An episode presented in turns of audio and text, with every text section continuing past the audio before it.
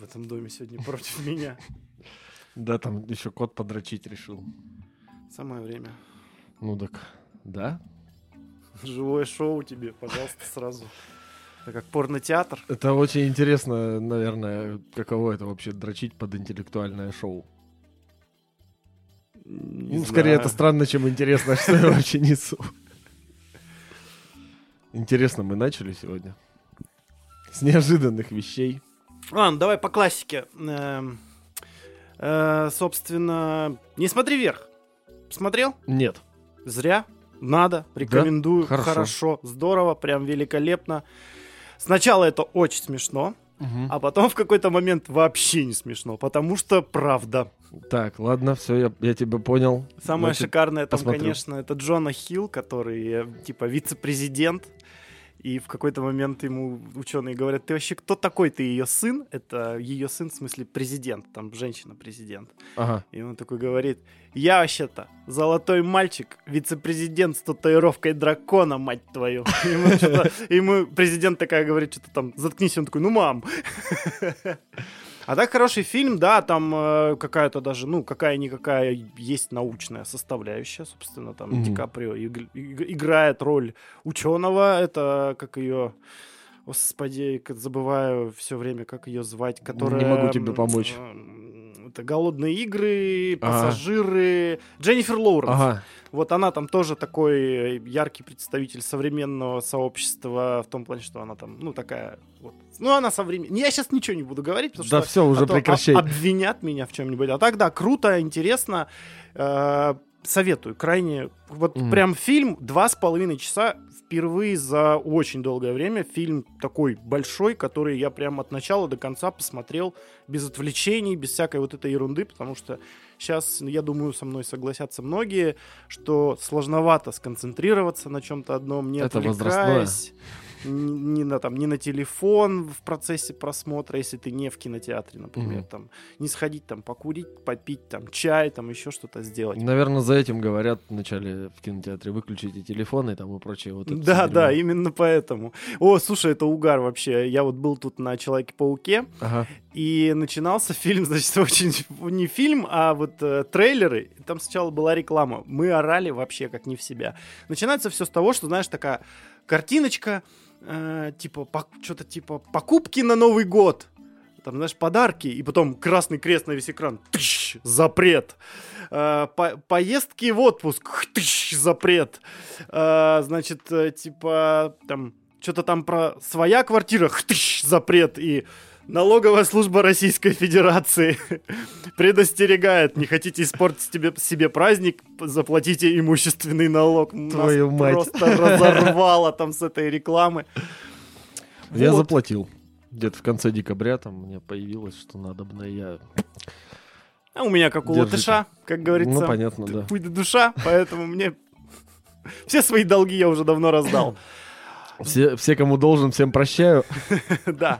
Здорово, организмы. Здрасте, здрасте. Это 31-й ХЗ подкаст. Добро пожаловать к нам обратно в царство предвзятого мнения и поверхностных знаний. Это познавательно Детка. детка. Первый в 2022 году квазинаучный ХЗ-подкаст, который можно услышать. Сегодня я не провафлю этот момент. Яндекс Музыка, Apple подкасты, Google подкасты, э, канал в Телеграме, Инстаграм, Ютуб, э, что у нас там еще, Кастбокс под FM, все еще не Spotify. Традиционно все еще не Spotify. Э, Да, и пока вот Spotify нам не заплатит, как Джо Рогану, миллион баксов, до тех пор мы будем э, бойкотировать его. То есть всегда, видимо. Ну что, давай, сегодня начнем Новый год э, С обновок. с обновок, да, у нас... Да, у, у нас обновилось оборудование, спасибо моей замечательной любимой жене. У меня есть новая великолепная кастомная стойка с динозаврами. Если вы смотрите нас на ютубе, то вы можете это видеть. Да, у я нас вот так динозавры, вот сделал. кстати, э, вытеснили кита.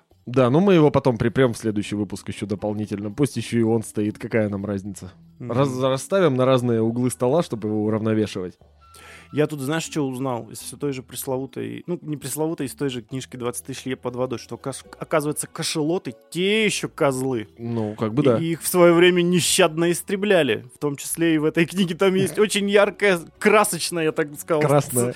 сцена истребления просто пачками этих кашелотов с помощью наутилуса. Я думал такой, это что за жесть? Естественно, я это перед сном слушаю. Ага. И в три часа ночи я думаю, а что же они их так не взлюбили? Пошел на Википедию читать про кашелотов. И Вот что там, что там хорошего? Ну, то, в что смысле, они- познавательного. Ну, то, что они, ок- вот эти все наши детские представления из мультфильмов, вот знаешь, там вот это ко- Коап, вот этот э, мультик-то был, э, чистота, залог здоровья, Ага. порядок прежде всего, вот это, то, что там кашелот, ну, он называется кашелот, ну, как, вот это даже название, ну, не представляет никакой угрозы.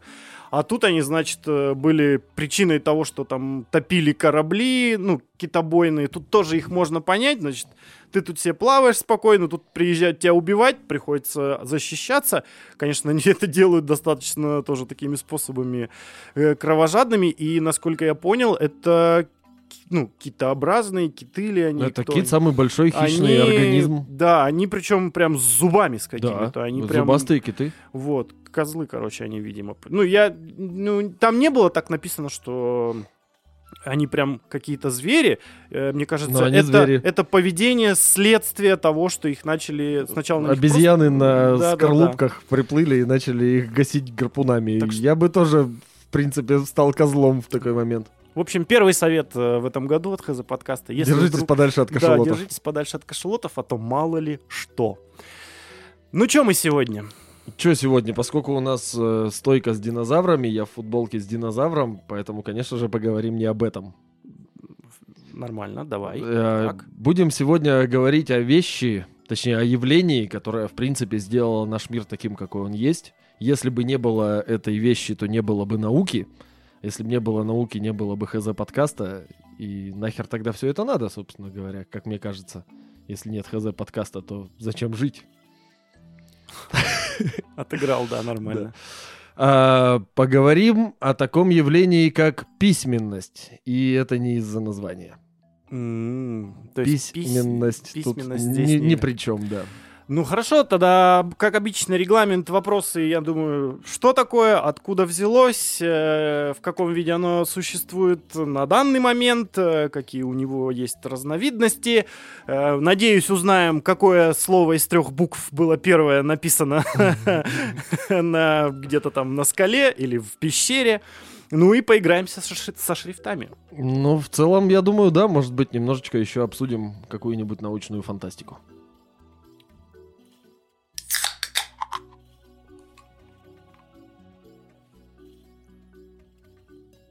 У меня какой-то некрасивый звук получился. Нормально. Звук На ногтей. постпродакшене подправим. Ну, это же потом подборочку надо делать.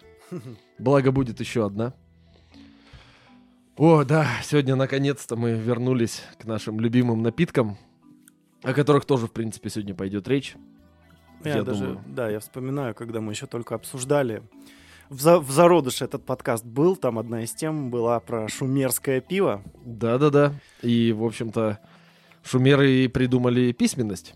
Точнее, шумеры не столько даже первыми придумали письменность, что это была, э, это была первая цивилизация, где письменность родилась и выжила. Потому что письменность в те времена, это что-то около 8-9 тысяч лет назад, а то и даже где-то говорят побольше, она зарождалась в тех краях, очень много где, постоянно там множество разных есть вариантов всякой разной письменности древней, но они ничего, никаких данных не осталось, расшифровать ее не могут, то есть там где-то на островах типа то ли Крита, то ли Кипра находили табличку, похожую на шумерскую, потому что тоже глиняная, но там прям было видно, что выдавлены как, как типа печатью какие-то символы, это единственное, что осталось от этой цивилизации, вообще ничего не известно.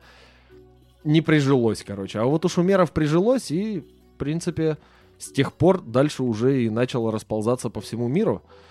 А дальше еще в Египте зародилась она, ну, возможно, ее переняли от шумеров в какой-то степени, что, ой, смотрите, они там что-то царапают, давайте-ка мы тоже что-нибудь нацарапаем, глаз там, жука, еще что-нибудь. В Китае независимо зародилась письменность, в Южной Америке зарождалась независимо своя письменность, но уже сильно позже.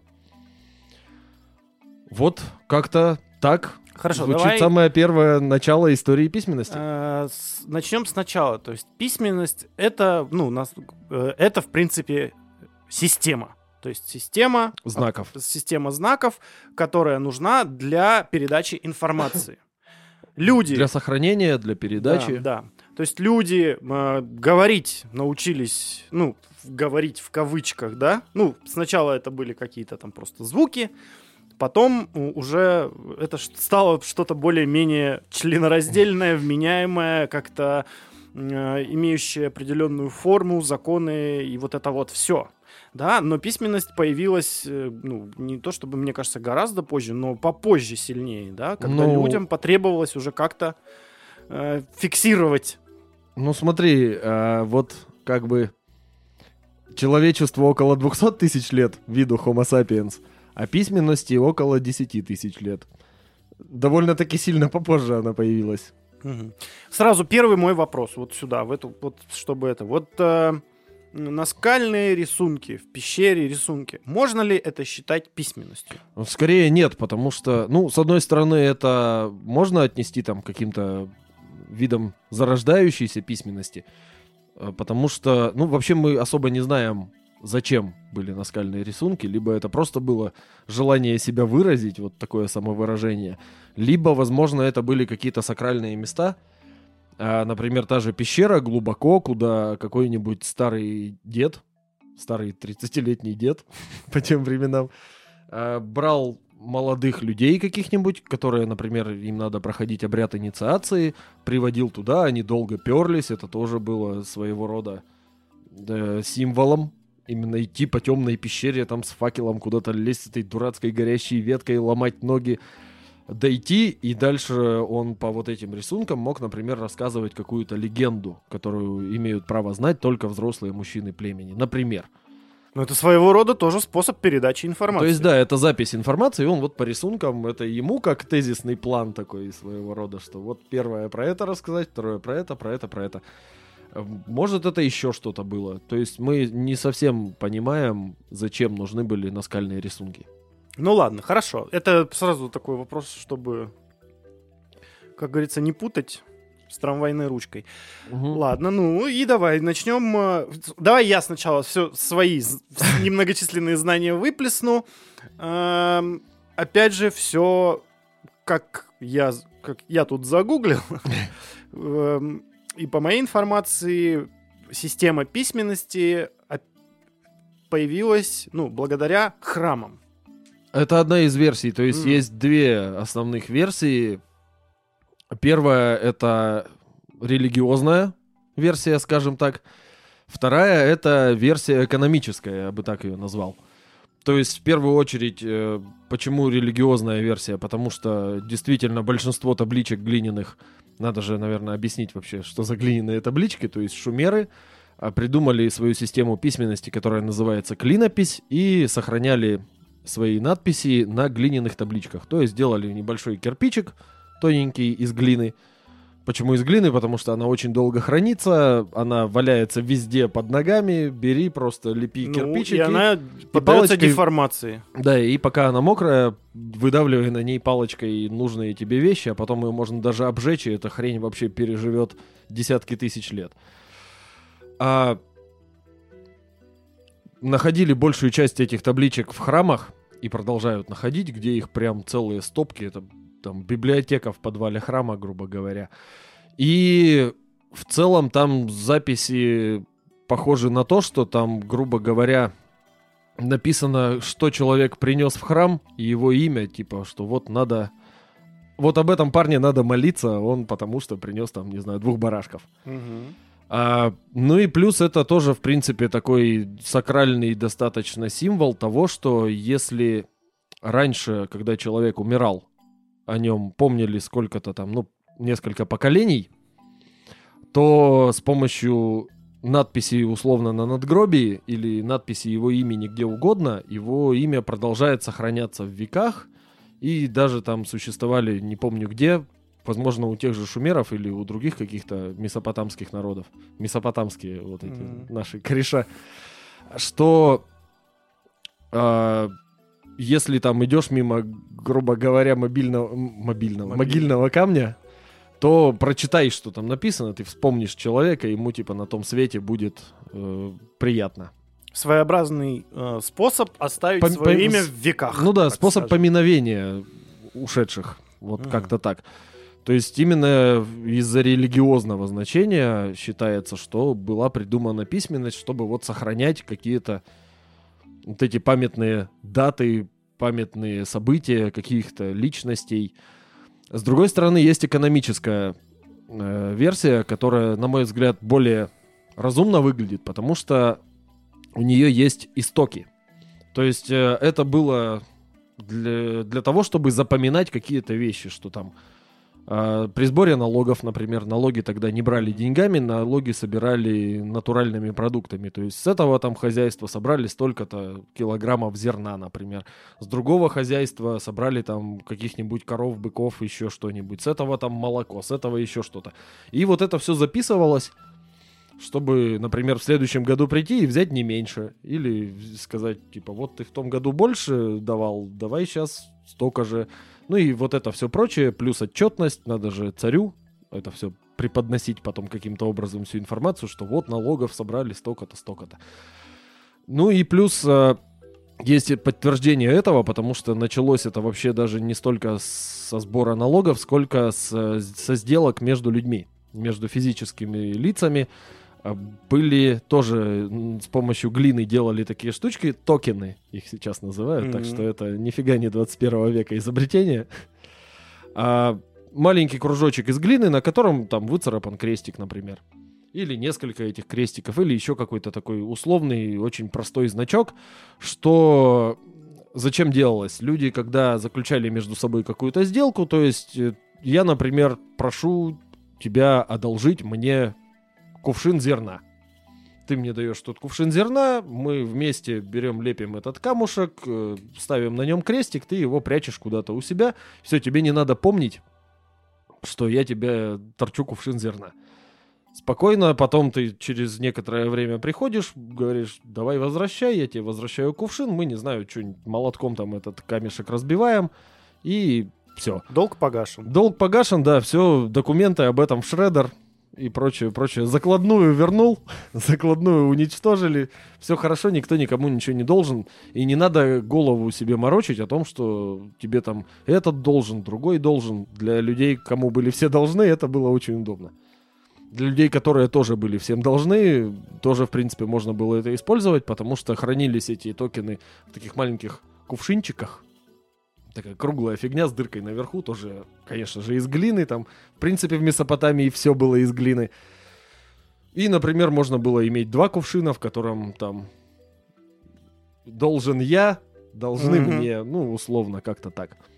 Так. И все, ходи, потом собирай долги, а потом уже это развилось в более какие-то конкретные вещи. То есть я же могу у тебя не просто кувшин зерна попросить, а кувшин зерна, там, не знаю, еще что-нибудь, э, какую-нибудь, да ту же корову там или еще какую-нибудь тварь. Ну, короче, много разных объектов можно занять одновременно. Такой ма- массивный кредит на развитие малого бизнеса.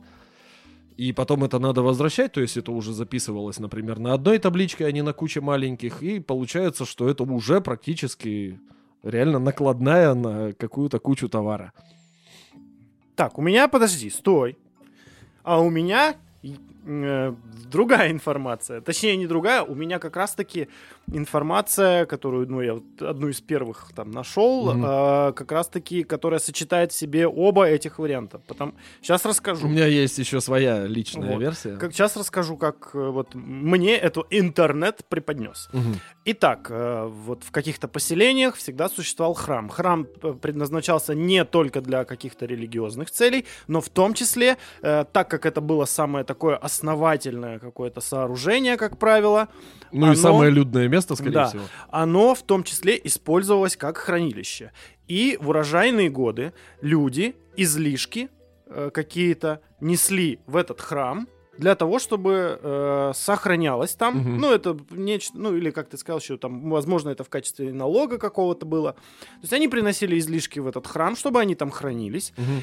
И э, Храмнились. да, и в тот, э, если следующий год был, допустим, не особо урожайным, э, эти запасы изымались и раздавались.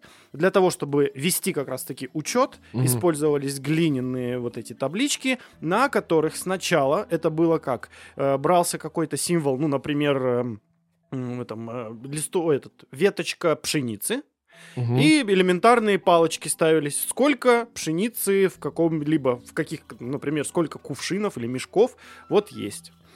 Э, Это, значит, все таким образом отмечалось. А потом уже э, в дальнейшем, э, вообще это самый, самый прикольный момент, ну, не самый, но интересный. Э, то есть сначала все было сверху вниз, Мгм. как, как в «Матрице». Видишь «Матрицу»? Как в Видишь китайском «Матрицу»? языке. Вот. Но потом э, поняли, что это не очень удобно, так как когда ты записываешь сверху вниз, и глина у тебя сырая, ты можешь рукой просто пшт, вот так провести, и у тебя размажется. Мгм. И поэтому решили сделать... Может, это справа налево, когда записывали? Нет, нет, нет, именно сверху у тебя значок, Мгм. ну, таблица. Но. Вот. Пшеница. Раз, два, три, четыре, пять. А, шесть, когда следующую будешь записывать колонку, то можно размазать Да, предыдущую. да, да, ты можешь Мгм. задеть и размазать. Поэтому такие, ага, э, давайте будем слева направо также значочек и насечки. А Так- по-моему, таким- они справа налево писали. Подожди, подожди. Э, Значок, значок, ну и э, ставишь просто отметки палочками. Э, Потом, так как уже какое-то время существовало это св- сверху вниз, некоторые сказали, я не хочу по-новому теперь Мгм. вот так.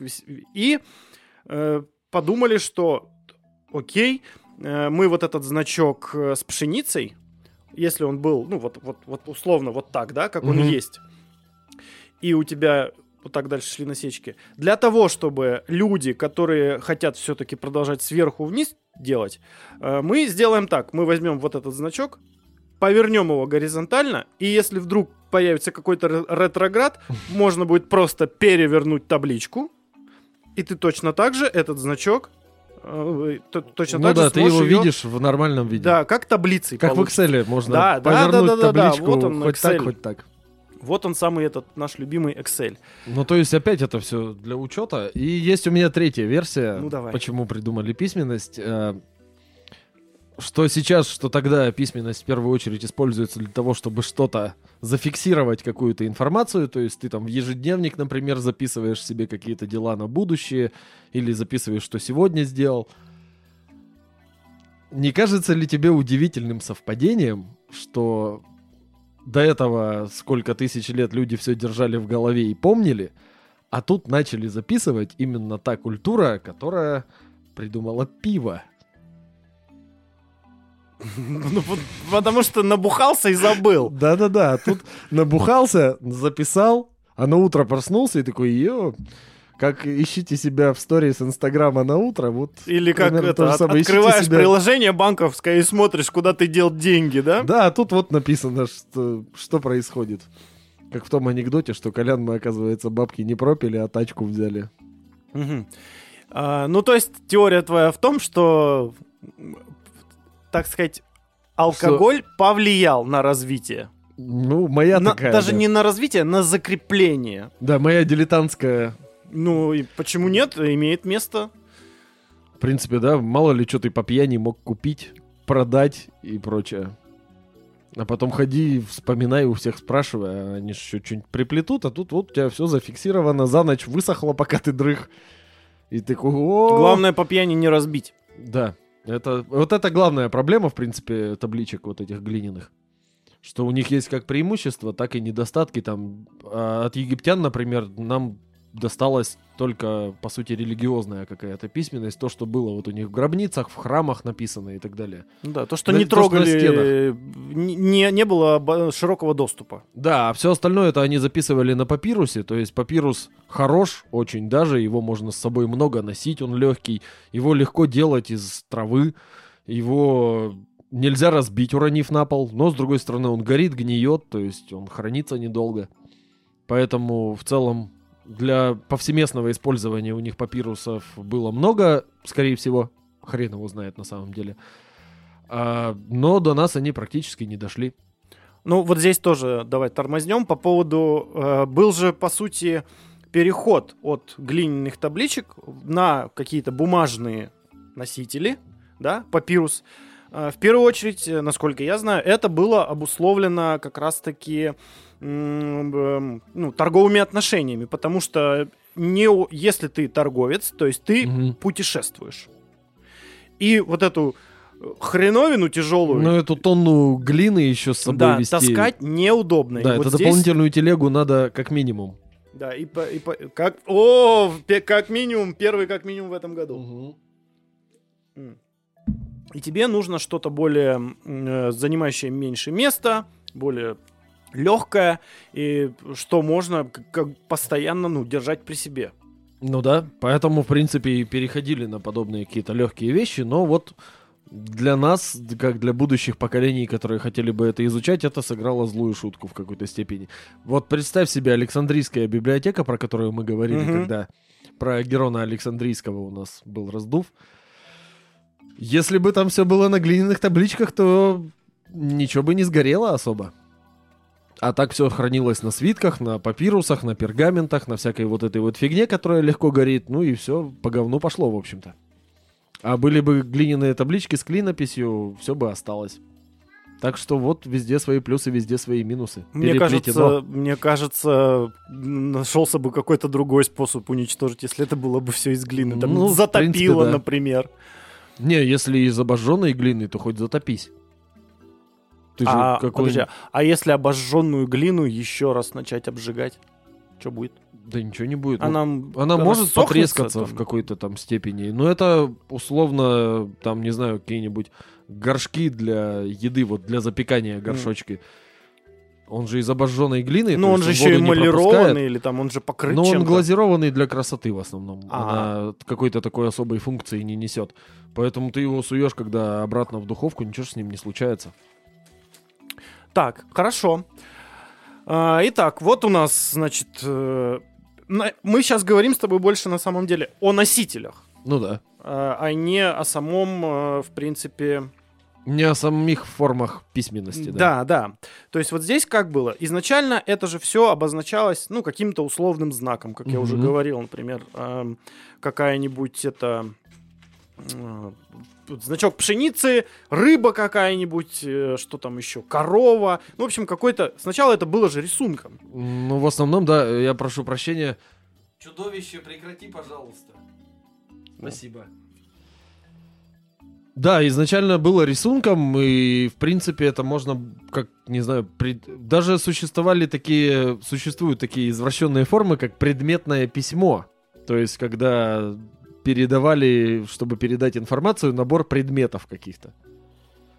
То есть какому-то царю древнему из тех же, опять-таки, времен, древних-древних-древних цивилизаций из начала истории, э, от скифов вроде как приходили письма предметным письмом, там стрела, еще какая-нибудь хрень. А, что, типа... физическими предметами. Да-да-да, что мы придем и вас всех тут на стрелу посадим, вот типа того. Или вызываем тебя на стрелу, приходи туда-то, туда-то.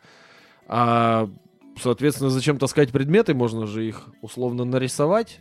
И если египтяне, в принципе, на этом и остановились, то есть они и продолжили пиктографические вот эти все вещи, то в клинописи пошло дальше, они начали упрощать, упрощать, упрощать этот рисунок, и там, если это была какая-нибудь рука, которая была схематичная рука, или голова, например, легко найти в интернетах, то она дальше превратилась просто в набор треугольничков. Ну да, то есть э, со временем эти значения начали не значения эти изображения, они начали упрощаться, как ну минимум, да. хотя бы потому, что гораздо быстрее просто схематично, грубо говоря, изобразить какое-то, чем вырисовывать вот это вот э, ну, пшеницу, корову и так далее. Ну да. Когда какими-то схожими символами ты можешь изобразить то же самое достаточно быстро, для того, чтобы это можно было быстро фиксировать, писать. Ну да, потому что писали много, писали с большим удовольствием. Это было почетно, уметь писать. Это были прям школы, где людей специально туда отдавали родители, в основном богатые, потому что это стоило очень дорого, потому что услуги песцов стоили немерено денег. Песцов, да. Да, Я да, тоже да. сегодня, когда готовился и смотрел какой-то ролик по истории, там было Песцы, Писец? песцы, песцы. Там был писец, и песцом, И песцы. писец. Ну да, а как иначе-то? Все-таки письменность. То есть, э, допустим, предположим, э, э, стенографист — это тоже писец. Ну, по сути, да, только более благозвучно. Ну да. Ну и не на русском. Писец это прям, прям по-русски. Ну, это да, да. А стенографист это, по-моему, даже как-то расшифровывается, типа быстропишущий или как-то так. Ну, да, тот, тот кто вот в судах-то вот они. Причем они же пишут не э, словами, не буквами прям, они есть прям стенография, когда от руки они тоже условными значками какими-то записывают, и там на одно слово там из 10 букв надо буквально два значка. Это уже скорее... Типа теги. Ну, типа того, да, или это, возможно, слоговая у них идет письменность, то есть э, есть у нас буквенная, самая сейчас распространенная, а есть еще вот слоговая, например, письменность, Вот, вот тут давай которая уже более прогрессивная, чем письменность, как это назвать-то, не предметная, а рисуночками, когда рисуночек означает слово, а не часть слова. Иероглиф? Ну, Нет? не, это не иероглиф. Ну, хотя, может быть, и да. Ну, короче, вот именно система письма, когда один значок означает одно слово, это более древняя вещь, как, чем когда одна, один значок означает часть слова. А, вообще у нас, по идее, получается как? Существуют определенные виды письменности, Мгм. конкретные, то есть где-то это вот один значок, да, символ, одно слово. А, есть, где а, слово а, может состоять э, э, э, из, как, из морфем, да, получается? Ну да. То есть определенный звук, определенный символ. Сочетание этих символов дает тебе уже полноценное слово какое-то, да? Да, либо то есть это слоги, например, могут быть. Сейчас так в китайском языке происходит. А шумеры к этому пришли со временем. Сами. Хорошо. Вот. Ну, в общем-то, как и те же китайцы. То есть они... У них тоже сначала это было... Один иероглиф обозначает одно слово, потом начали там совмещать иероглифы со словами, чтобы получились другие слова, и вот, в принципе, сейчас у них так. То есть иероглиф может обозначать слог, слово, ну, иногда букву какую-то. а по-моему, даже есть один. э, чуть ли не предложение какое-то. Или это не в китайском. В каком-то из э, азиатских языков, по-моему, Вполне может быть... то, что там э, какой-то символ может обо- обозначать, ну, вот что-то вообще прям объемное. Маленькую серую Маленькую птичку серую определенного птичку, да, да, человека да, да, с горы. да. Мгм. А, и, в принципе, об этом как раз есть у меня одна байка, не байка, но достаточно интересный факт, что одна из самых древних табличек, которая до наших времен дошла и нормально датирована, называется табличка Кушим. И э, суть и вообще самый главный прикол этой таблички в том, что там написано, что собрано столько-то там зерна, столько-то еще чего-то, столько-то еще чего-то. Короче, вот идет перечисление, что вот этого столько, этого столько, этого столько. А внизу написано Кушим. А это слово ничего не обозначает. Может быть, это подпись? Вот, и в итоге сейчас пришли к выводу, что, скорее всего, это действительно подпись того, кто заполнял вот эту табличку. Вполне логично. То есть, в принципе, одно из древнейших времен, и- имен, которые дошли до нас благодаря письменности, как я уже тебе рассказывал в не очень адекватном состоянии на балконе, что одно из первых имен, которые дошли до наших времен, до наших дней спустя столько тысяч лет, это не имя царя, не имя бога, не имя какого-то там правителя или полководца, это имя бухгалтера, который записал, что То есть, вот то-то собрали, подтверждаю, чувак по имени Кушим. еще одна древнейшая профессия, получается. Получается так. Смешно. А, Это. Че вообще? А, и написано это было вот это имя Кушим двумя значками, которые один означал слог Ку или слово Ку, которое что-то обозначает, а другой обозначал слово Шим, которое тоже что-то обозначает. А вот когда их вместе совмещаешь, получается слово, которое не обозначает ничего, а это просто, скорее всего, имя человека.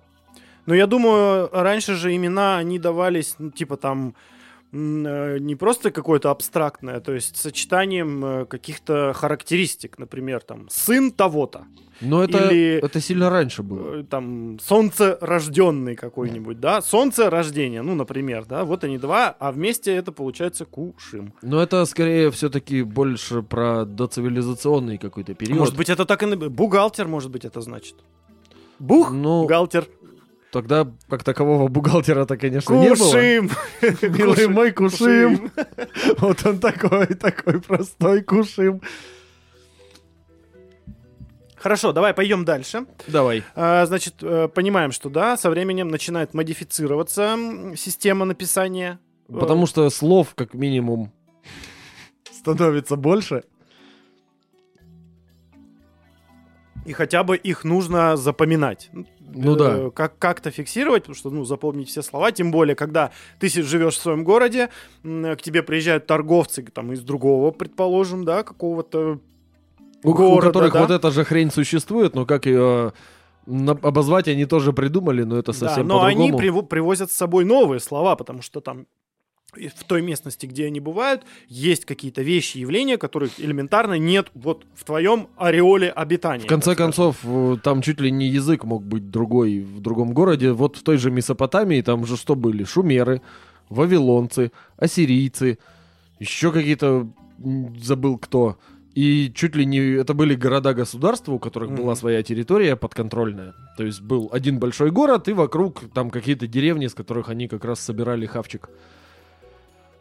И там же в каждом городе свой язык был. То есть они были очень родственные, но при этом шумерский язык и вавилонский язык это все-таки два разных языка.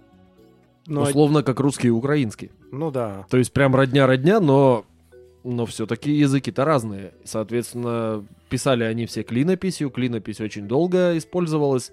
Даже там на древнеперсидском языке можно было писать клинописью, а это уже во времена, когда Дарий, Ксеркс, 300 спартанцев, это прям уже совсем, совсем-совсем Мгм. далеко в будущее. Так, ну ладно, хорошо. Значит, тут исторически чуть-чуть закрепили. Мгм. Давай пойдем э, уже как, как более к менее к развитию. То есть вот мы уже сказали о том, что со временем э, начинает модификация системы письменности происходить от каких-то изображений до там слогов. М, Слева направо начинается, там у кого-то это справа налево. Э, Это арабский, по-моему, да? язык? Арабский и иврит. Это семитская группа языков. Мгм, мгм. Они пишут справа налево. В принципе, насколько я понимаю, вообще семи, э, семитский, вот э, семитская группа языков, она очень сильно повлияла на, в том числе и письменность. Нет? Ну, в какой-то степени, да, у них там очень своеобразная, конечно, эта письменность. Она... Потому что их же было много разных, и все они как-то э, между собой перемещались там. э, Опять же, торговля способствовала этому. И оно как-то все потом в одну общую какую-то кучу превращалось, так или иначе. Ну, в целом, да, вот эти семитские племена, это... Чудовище, это- прекрати, пожалуйста. Нет, это не работает. пожалуйста, прекрати. Нас Ну, Сегодня- я тебя прошу. Так, выпуск назовем «Письменность чудовище, прекрати, пожалуйста». Может, тебе написать об этом? Тебе как, клинописью? Хорошо. А, давай, что было дальше, рассказывай. Что было дальше? А, шо. Это украинская версия. Ну да. Там второе чудовище А, с другой да. стороны двери подошло. Потому что чудовищ-то теперь два, но одно слишком буйное, поэтому мы его пока не тащим в камеру, оно тут все разнесет к чертовой матери. А, так, на чем мы остановились? Шумеры. А, ну, короче, семитские племена, они достаточно поздно по сравнению с теми же шумерами уже приобрели какие-то признаки цивилизации. Они до этого кочевали себе спокойно по пустыне, никого не трогали, их особо там никто не трогал. Это уже в библейские времена, а это уже все-таки попозже было.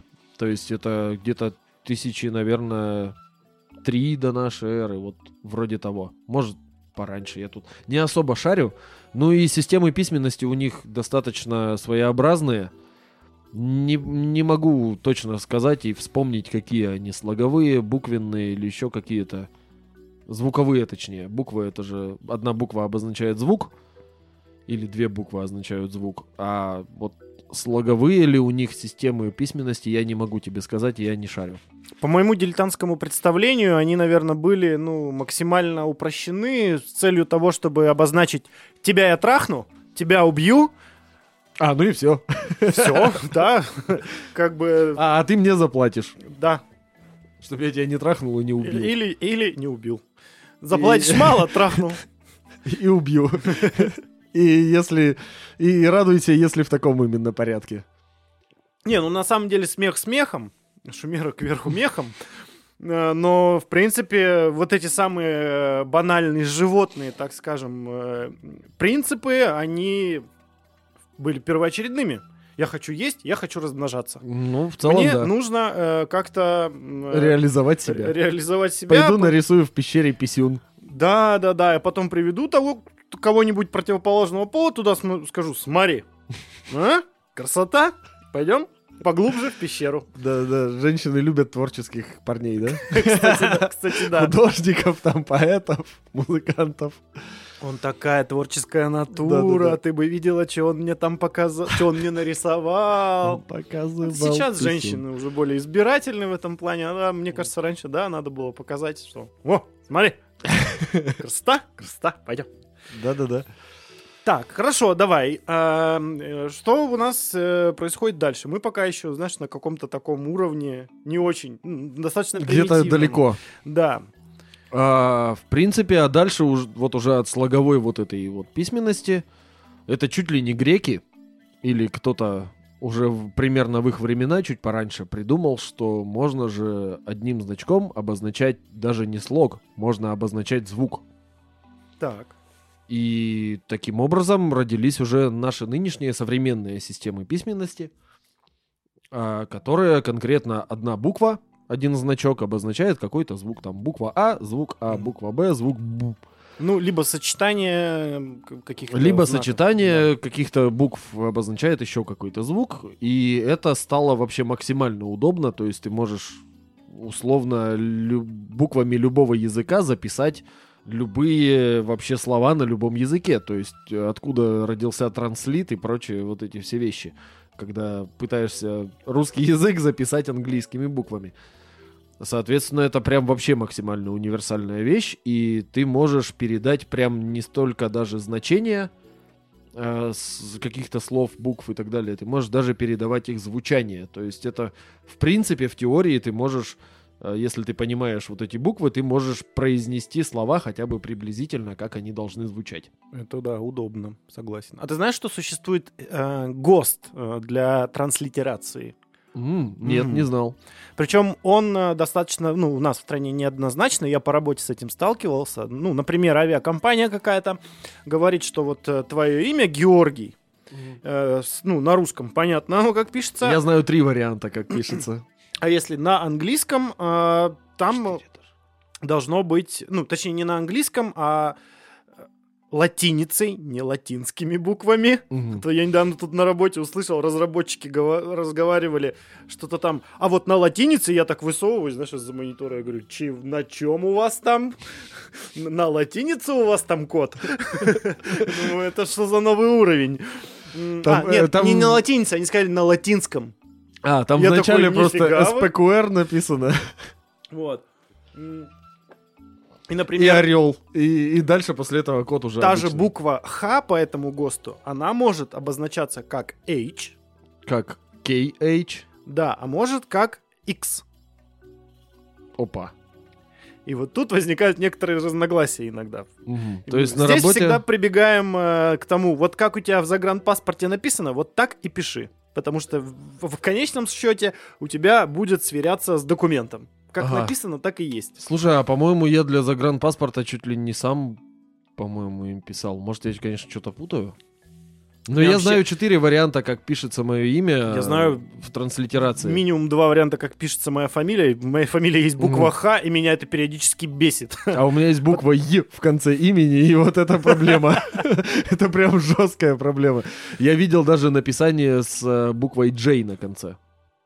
А, да, да, есть такое. И поэтому наш друг Анатолий одно время звал меня Георгиш. Георгий ж.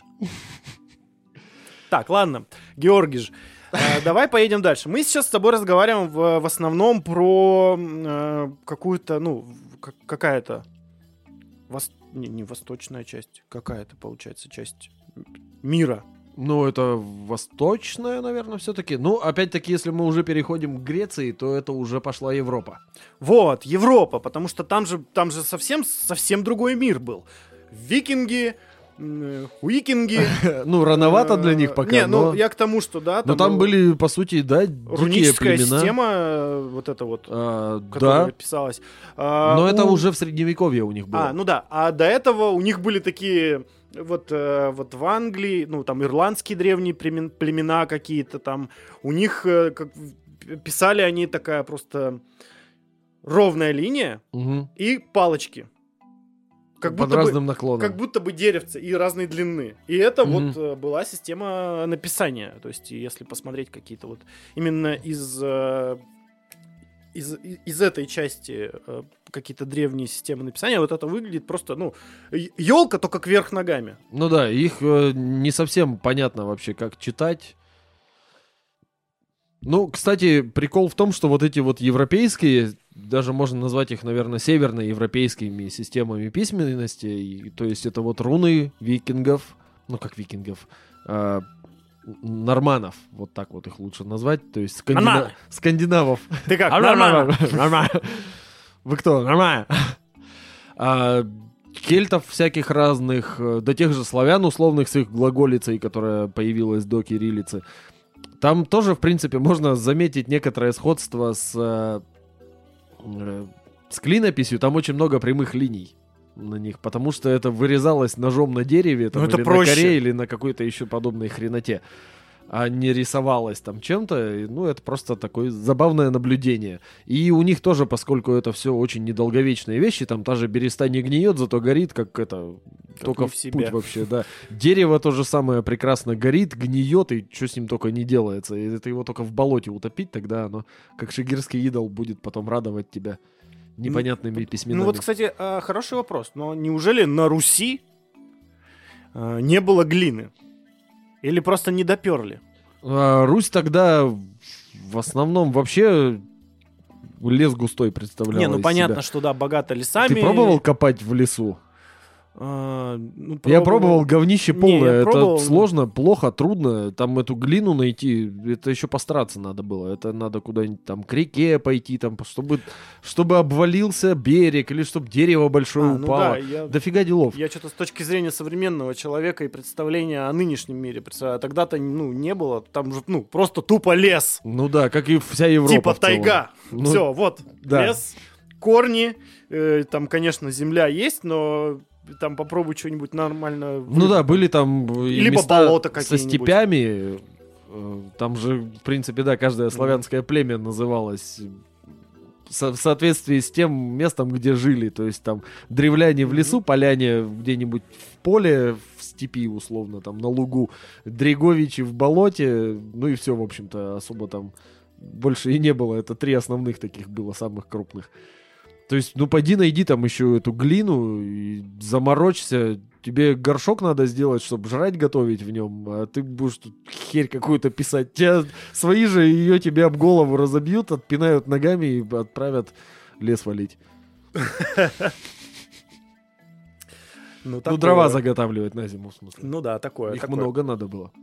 Хорошо. Давай теперь пойдем э, как-нибудь еще чуть подальше, а то мы что-то так размазались. Ну, пойдем тогда уж в средневековье, раз уж Да, мы давай. начали говорить о викингах, э, славянах. Блин, почему все пытаются называть норманов викингами? А, в принципе, в средневековье развилась лишний раз уже в оче- дальше немножко эта вся идея, и продолжали развиваться именно буквенные всякие разные системы. С другой стороны, в позднее средневековье с открытием Америки люди столкнулись э, с цивилизациями Центральной и Южной Америки, где тоже были свои системы письменности, с которыми есть отдельные проблемы, потому что их сложно расшифровывать. Они ничего абсолютно общего не имеют с э, европейскими системами письменности, и азиатскими в том числе, потому что они изолированно существовали там десятки тысяч лет. Что-то около 40 или даже больше Ну, Это тысяч лет. какие-нибудь майя, например. Это, например, майя и ацтеки. М. В том числе у них существовала такая интересная система письменности, блин, забыл только, что вылетело из головы, узелковая письменность. Это- То есть это у тебя есть одна длинная веревка, А, а на ней привязана веревочка, на ней узелки. Привязана веревочка, например, другого цвета, на ней узелки другой формы, в другом порядке, там, на другом расстоянии. То есть ты мог там растянуть эту веревку и по каждому узелку так, оп, тут это написано, тут это, тут это, тут это. И тоже интересная достаточно вещь. Ни- никто не понимает до сих пор, как ее вообще читать. Потому что не сохранилось ни одного носителя информации о том, как вообще этим пользоваться. То есть понятно, что вроде как письменность, что-то зашифровано, а что делать с этим теперь никто не А знает. прикинь, у тебя вот, э, собственно, ну, допустим, текст узелковый из этих веревочек, да, и инструкция на этом же тексте написана, Да, чтобы да, да, его типа читать. того. Это такой, так, эм, ага, это так своеобразная э, э, инструкция из Икеи. Такая, знаешь, такой, «Ты как это? А, вот как. Ну, э, да, только вот, вот как не происходит. это просто... Да как это? Э, Фильм э, «Видеть», сериал, который ты мне однажды присоветовал, про то, А, как все да, ослепли и который я так и не посмотрел, но посоветовал. средневековье. Ну, слушай, интересно. Там забавно, что, как и в фильме «Дюна» современном, там сталкиваются между собой на разных сторонах конфликта Джейсон Момоа и Дэйв Батиста. М, Вот так вот. Недавно тут такой, о, а ведь, а ведь вот оно как. Хотя в Дюне они не встречались. Ни в книге, ни в этом. Эти два персонажа не виделись ни разу. Там каждый сдох до того, как другой появился. Так, подожди, а такой к письменности Абсолютно никакого отношения, просто решил приколоть тебя за Дюну. Очень рекомендую, читаю сейчас, дочитываю третью часть из шести оригинальных. Надо продолжать будет. А, так вот, там тоже используют систему узелковой письменности, потому что все слепые читать нормально не умеют. Поэтому там все тоже они передают комок веревки, и М. кому передают, он такой чук-чук-чук-чук-чук-чук, пощупал, пощупал, ага, все понятно, нормально, все там делаем дальше. И когда рождаются э, зрячие дети, им их отец зрячий оставляет информацию вот этими узелками и книги, обычные старые человеческие, печатные.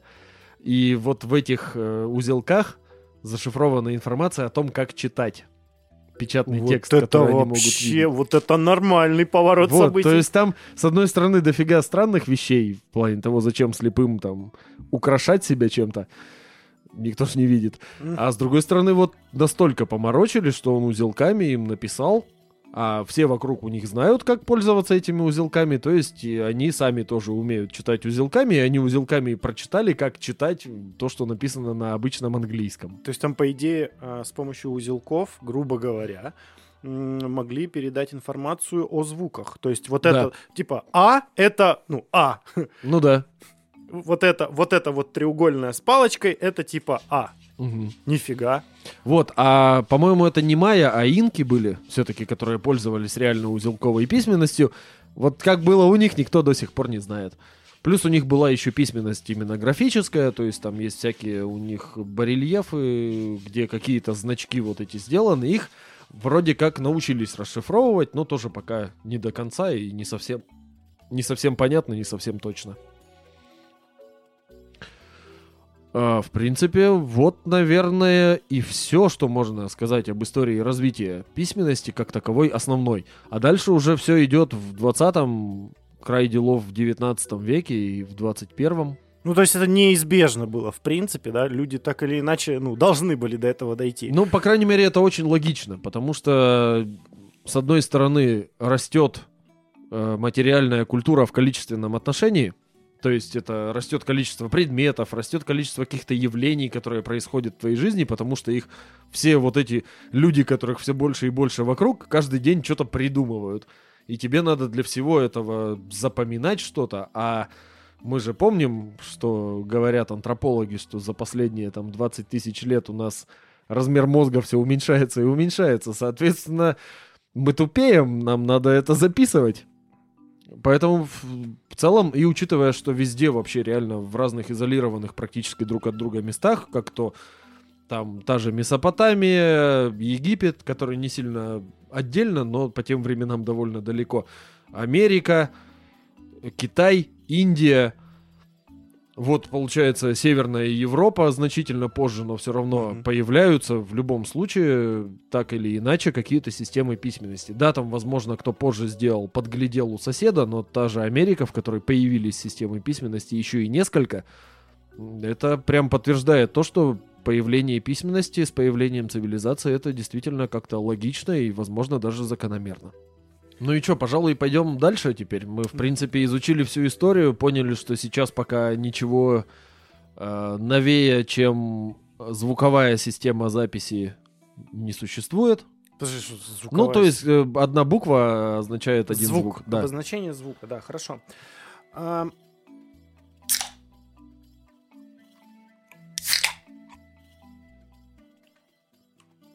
Раз уж мы вот так э, перешли к так называемым аль- вымышленным, хотя нет, узелковая система уже существовала, Да. на самом деле, то есть это, это можно назвать альтернативным, э, альтернативной системой письменности.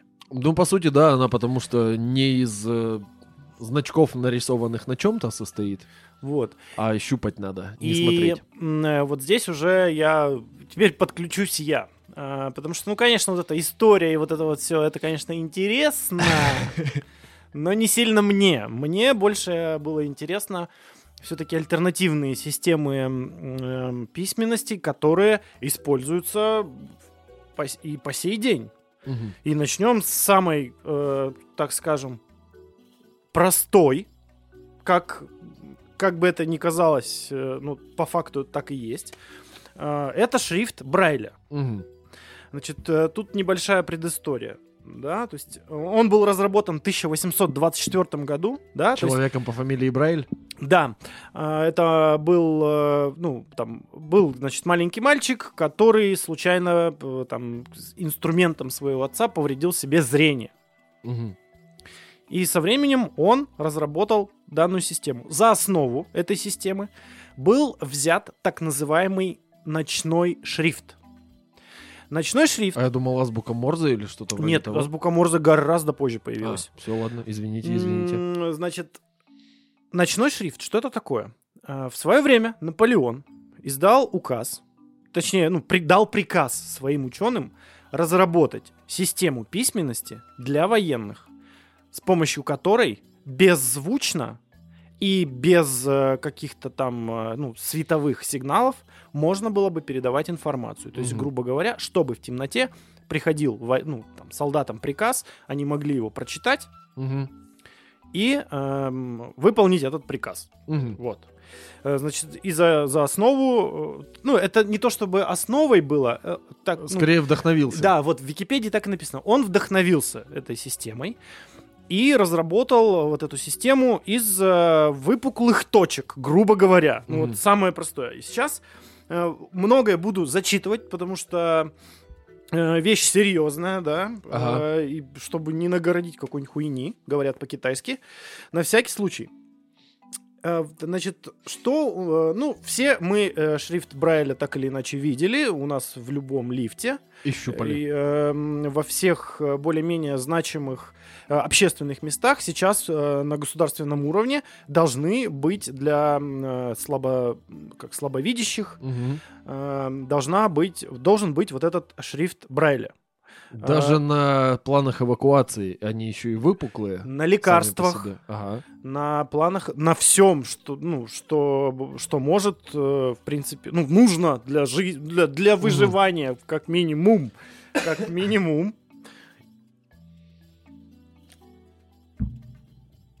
Итак, э, грубо говоря, это такие, ну, пупырышки, э, которые э, с помощью осязания позволяют тебе читать.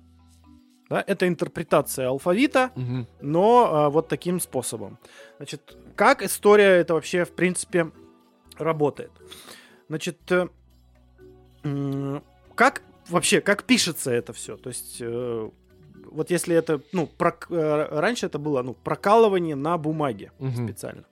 Значит, тут вообще прикольно, смотри. Значит, при письме эти точки, ну, они прокалываются. Мгм. И так как можно читать э, только по, выкл- по выпуклым вот этим точкам, писать этот текст приходится с обратной стороны листа. То есть ты переворачиваешь, Ага, и- Справа и нале- продавливаешь. справа налево продавливаешь, Мгм. потом переворачиваешь, и слева направо ты читаешь. А, Система м, имеет два вида. А, Это стандартная, общепринятая шеститочечная, и Мгм. есть еще расширенная восьмиточечная. Она м, это два ряда. Ну, если э, в основном при- принятая вот эта шеститочечная, то есть это два ряда, Мгм. один, э, один символ, два ряда. То есть э, в двух рядах может быть там буква А, Разные комбинации точек. да-да-да, буква А, например, это э, верхний левый угол, а- одна точка. Все, Мгм. все остальное вот. Э, то есть остальное гладкое. Дальше ты переходишь э, к следующему. То есть это система письменности, основанная э, не на а, аудио восприятии, да, аудио, э, аудиовизуальном, так скажем. Ну почему это тактильная система? это тактильная надписи, да. система, то есть То есть ты тоже звуки записываешь, Да. те же самые буквы, Но но воспринимаешь ты это не посредством Мгм. зрения или слуха. Ты это воспринимаешь исключительно ну тактильно. почему посредством слуха ты воспринимаешь? Там же то же самое А написано. как ты посредством те же слуха самые услышишь буквы. пупырышки эти? Не, ну понятно, а как ты букву, написанную на бумаге, воспримешь посредством звука? Нет, ты когда тактильно, то есть э, Да, первона- то есть обычные буквы ты зрением воспринимаешь, а вот эти буквы ты воспринимаешь да, тактильно. и только потом ты интерпретируешь это как звук, Мгм. как букву. Ну, Вот. само я собой. Вот, я вот про этому, то есть способ э, считывания. Ну, то есть, да, это опять-таки идет звуковая система записи, но Мгм. не визуальная, а тактильная. Мгм. Значит, что здесь еще? Есть определенный стандарт. Высота выпуклой точки составляет полмиллиметра. Мгм. Значит, этого достаточно для того, чтобы ну, распознавать на ощупь. Диаметр 1,2 миллиметра. Мгм. Расстояние между точками 2,5 миллиметра. Расстояние между символами 2,3 по горизонтали и 3,8 миллиметра по вертикали. То есть Мгм. это не абы как, это все стандартизировано. Ну, понятно, это а иначе каша получится. Да-да-да. 14 шрифт, полуторный отступ. Вот. Это Что, э, что еще здесь занимательно? Значит, для изменения начертания, то есть жирный шрифт, курсив, э, полужирный и так далее, эм, здесь э, используется так называемая система тегов которые были придуманы, то есть, напоминаю, 1824 год. То есть, например, Опять теги не изобретение. То есть, например, э, если мы хотим э, что-то выделить жирным, у нас в начале предложения ста- ставится специальный символ, который открывает тег, что Мгм. вот жирным ты читаешь, и в конце закрывающий Ну, тег. это ну, как, то есть, как, как скобка. как, э, ну да, да, ну это вот используется там в том же языке программирования, там HTML, например, Мгм. самый простой пример, да. Я надеюсь, не сильно надо объяснять, что такое HTML. Нашим Вот это я не знаю. Если вы не знаете, что Ну, такое это HTML, и язык. вам надо объяснять, напишите в комментариях. А, ну, либо загуглите. Так, хорошо. Ну, лучше напишите в комментариях. Вот. Что, значит, еще здесь интересно, раз уж мы пошли уже в около-компьютерную тему, э, шрифт Брайля, это э, первая система записи с двоичным кодированием. А, потому что есть точка, нет точки. Да, да, да. Мгм. То есть, опять же, не ново. Да. М. А, Более того, как и большинство э, изобретений современного человечества, опять же, если мы вернемся к истории, э, вдохновлен этот шрифт Брайля был ну, военными разработками. Мгм. Как у нас космические технологии присутствуют в повседневной жизни, то же самое и здесь. Из, воен... э, ну, из военной области это пришло, Мгм. грубо говоря. Очень сильно грубо говоря. Но, самом с деле- другой стороны, частенько случается так, что война — это действительно двигатель прогресса. При всех Ну, ее ужасах. Так, так и есть, да. Ну, это вот еще, еще раз очередное подтверждение этому, да, то, что как бы там все плохо не было, да, что война это плохо, но она двигает очень Мгм. сильно и хорошо. А, Значит, что еще? А, Существуют пишущие машинки.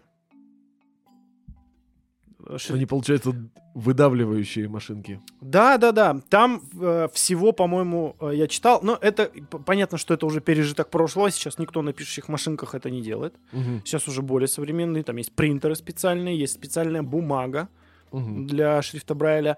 Там было изначально 6 кнопок. Ну, 6 точек, 6 кнопок. Мгм. К- сожалению, не могу описать, как это происходило, потому что исключительно вот и по тексту я читал это. То есть это э, изобреталось, модифицировалось. А, Тот же самый Брайль, кстати, эм, он э, потом пошел немножко дальше и э, шрифт свой адаптировал еще к написанию нот. Об этом позже. Мгм. Вот. Кстати, нотная запись это тоже же О письменность. ней тоже поговорим. И тоже позволяет записывать звуки. Вот. И таким образом у нас сейчас получается, что нас э, помимо стандартного да, написания там, букв, неважно Мгм. какого языка, э, также окружает э, еще один, еще одна система написания. Это шрифт Брайля, который ну, везде, потому что он нужен, ему учатся, Мгм. есть специальные школы, есть разные методики. Естественно, это там, а, там незрячим людям, э, прежде чем, э, ну, как бы ты начнешь что-то понимать, тебе надо научиться, потому что Ну, само Даже- собой, даже это не в- врожденная я вот херня. почитал в той же самой Википедии, да, и там на элементарных картинках это, ну, не так сложно на самом деле. Тем более, когда ты не видишь, ну, у тебя выхода нет. Ну, то есть ты научишься. Мгм. В любом случае ты на- научишься. Но даже и вот э, зрячим я вот уже сегодня, например, когда ехал у себя в лифте, я посмотрел, что там, как будет 18 этаж. Я у себя посмотрел на, Нащупал. м, на кнопочки, да, да, действительно, одна точечка 1 и 8 это такая ух, штучка. Вот оно, Мгм. есть, А короче. меня, знаешь, на самом деле, что натолкнуло? Точнее, в очередной раз подопнуло меня. Я ж тебе не раз уже говорил, что давай про это сделаем выпуск. А мы возили кота на прививку в ветеринарку. И я сидел, сидели в очереди, пришла мама с сыном. Мелким, ну, такого дошкольного возраста. И вот как раз э, они там пока раздевались, он давай читать надпись на двери. Там типа на себя, там вот Мгм. эту всякую фигню. И я такой... Ну, А он- к- это к тому, что ты говоришь, что надо научиться. Вот любую письменность надо научиться. Насчет научиться, кстати, забавный... Слышал тут где-то э, раздув про шумерскую как раз школу писцов, где там какой-то дни- чуть ли не дневник этого писца, что вот я там что-то делал, учился, и учитель побил меня палкой. Там почти каждое предложение заканчивается тем, что и меня побили палкой. Так что сейчас в школе учиться гораздо приятнее, чем тогда. Как там был... А, а он ей... Что там, это селедкой этой по, по морде мне или ейною мордой как-то мне по А, морде. да-да. Да-да-да, хвостом. Хвостом селедочным по морде. Это это письмо на деревне дедушки. Мгм, мгм. Вот. В принципе, это меня натолкнуло на мысль, что надо бы все-таки уже сделать. Вот же она, письменность. Вот же человек прям при мне сейчас учится пользоваться. Так, хорошо. А, Давай. Ну, я думаю, тут э, что тут еще обсуждать. Оно есть, оно работает, великолепно работает, Да? используется, и главное, оно помогает, и это прям супер круто, шикарно. Существуют целые библиотеки даже. Ну да, само собой, есть даже кино про это. Я не знаю, стоит ли спойлерить фильм, которому что-то больше 10 лет, по-моему, уже. Как Ой, думаешь, как имеем мы вообще? право? А то вон эту книжку 1800 какого-то года тебе нельзя спойлерить. Ну. Мало ли. А, фильм «Книга Илая». А, так. И что Там же замес в том, что слепой мужик несет книгу.